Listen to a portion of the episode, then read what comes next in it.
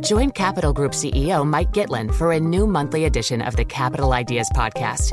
It's your look inside one of the world's largest asset managers. Subscribe wherever you get your podcasts. Invest 30 minutes today. American Funds Distributors, Inc. The countdown has begun. This May, a thousand global leaders will gather in Doha for the Qatar Economic Forum powered by Bloomberg, held in conjunction with our official partners, the Qatar Ministry of Commerce and Industry and Media City Qatar, and premier sponsor QNB. Join heads of state, influential ministers, and leading CEOs to make new connections and gain unique insights. Learn more at QatarEconomicForum.com. We thought we'd take a closer look at oil. We've been seeing some gains, and we asked Neil Beveridge to join us, senior oil analyst at at Sanford C. Bernstein. Uh, so uh, thanks very much for joining us, Neil. We, we've got a, a, weekly advance for oil underway here. It seems like the China story, uh, we've seen a number of developments on the easing of COVID restrictions there, that that is kind of dominating the news flow at the moment. Uh, do you think this is temporary, or do you see oil uh, continuing to rise here from uh, lower levels? Yeah, I think we're in for a pretty dramatic week for oil. We've got an OPEC meeting coming up on Sunday. Uh, we've got the EU oil embargo um, starting on the 5th, and we've got price caps coming into effect on the 5th.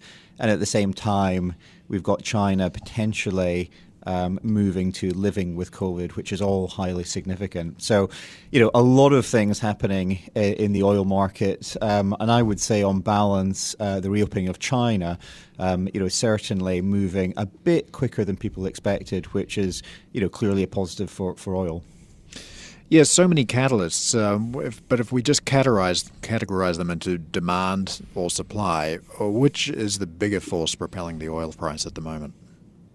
Well, I think right now um, it's the news on China, which is you know having a positive impact. I think people expected China would reopen next year, but probably not real, not until the, the second quarter or the uh, the second half.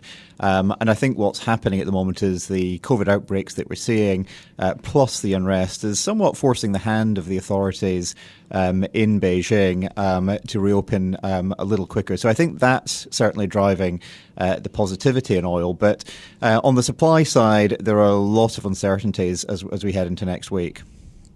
And and what will the impact be of these price caps, G7 price caps, on Russian oil exports uh, over the next uh, few months? Well, I think this is the big debate. Um, you know, we're seeing breaking news that uh, the EU is looking at setting a price cap of around sixty dollars a barrel.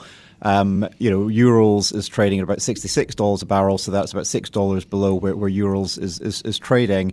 Uh, you know, Vladimir Putin has said he will not sell to uh, any country that implements uh, a price cap, and you've currently got about two million barrels a day uh, of Russian seaborne crude, um, you know, going to Europe, uh, which is going to be, you know, under embargo as as we go uh, into next week. I think in terms of the, you know, impact on Russian crude exports, I mean, clearly they will try and pivot pivot um, that supply uh, towards Asia. We're seeing tanker rates going up very significantly. Um, so logistically, um, there's a lot of work to do here to make that happen. Um, but in terms of the sort of impacts, um, you know, the Russian uh, government has come out with a budget for next year where they're implying about a half a million barrels a day uh, in reduction in Russian supply. Uh, the IEA has got it penciled in uh, at around 1.2 to 1.4 million barrels. We think potentially it could be somewhere in the range of half a million to a million barrels uh, a, a, day of, of, of supply disruption for, for Russia next year, you know, which is going to be quite significant. How significant is the dark fleet? Tell us about that. Hmm. Yeah, so there's about 2,000 oil tankers in the world. Uh, about 200 of those tankers are part of the so called dark fleet. Uh, so these are vessels that uh, effectively operate with their transponders uh, switched off, uh, largely running um, you know, crude oil um, um, trades between countries like Iran. Uh, and Venezuela and, um, and, and, and buyers around the world, um, and I think Russia is going to have to call on um, some of the dark fleet to um, shift some of this oil out into Asia. I mean, we think that um, at present Russia needs about 130 to 140 tankers uh, to really export its four and a half million barrels a day. Um, you know, given the longer shipping distances to India uh, and China, uh, which are materially longer than uh, into uh, Rotterdam um, from, from Russia, you know, you're potentially looking at 100 to 130 additional vessels that Russia would need to contract. So it's a very, very significant um, um, um increase, and you know, I think Russia will be able to meet some of that, but not all of it. One of the other developments this week that has supported the oil price uh, was the comments from Jerome Powell yesterday, talking about uh, perhaps slowing down the pace of, of raising interest rates, and that has had that has seen a big drop in the in the dollar and uh, oil priced in dollars. So if that trend continues and I'm not sure that you know that the picture is all that clear because the Fed is still raising interest rates. Uh, but if that trend continues of dollar weakness, could we see oil creep back up towards 90 and perhaps even higher? Yeah, you're absolutely right. You know, dollar weakening is good for um, oil price. Uh, it also, I think, um, you know, may um, you know, reduce some of the risks around a very severe recession, you know, as we enter, um, you know, 2023, which is, I think, another concern uh, that a lot of um, uh, a lot of uh, market observers have in terms of demand next year. Um, so net net, I think that's um, you know that's a positive. In terms of where we go on pricing, you know, look, there's just uh, a lot of moving parts at the moment. Um, I think you know it really comes down to you know how much um, um, oil we see basically taken off the market by Russia in the short term, uh, and also the pace of the reopening in China um, as, as, we go um, through 2023. Um, we see the market fairly balanced, um, you know, through to the end of the year into the first quarter, which is the weakest demand quarter seasonally.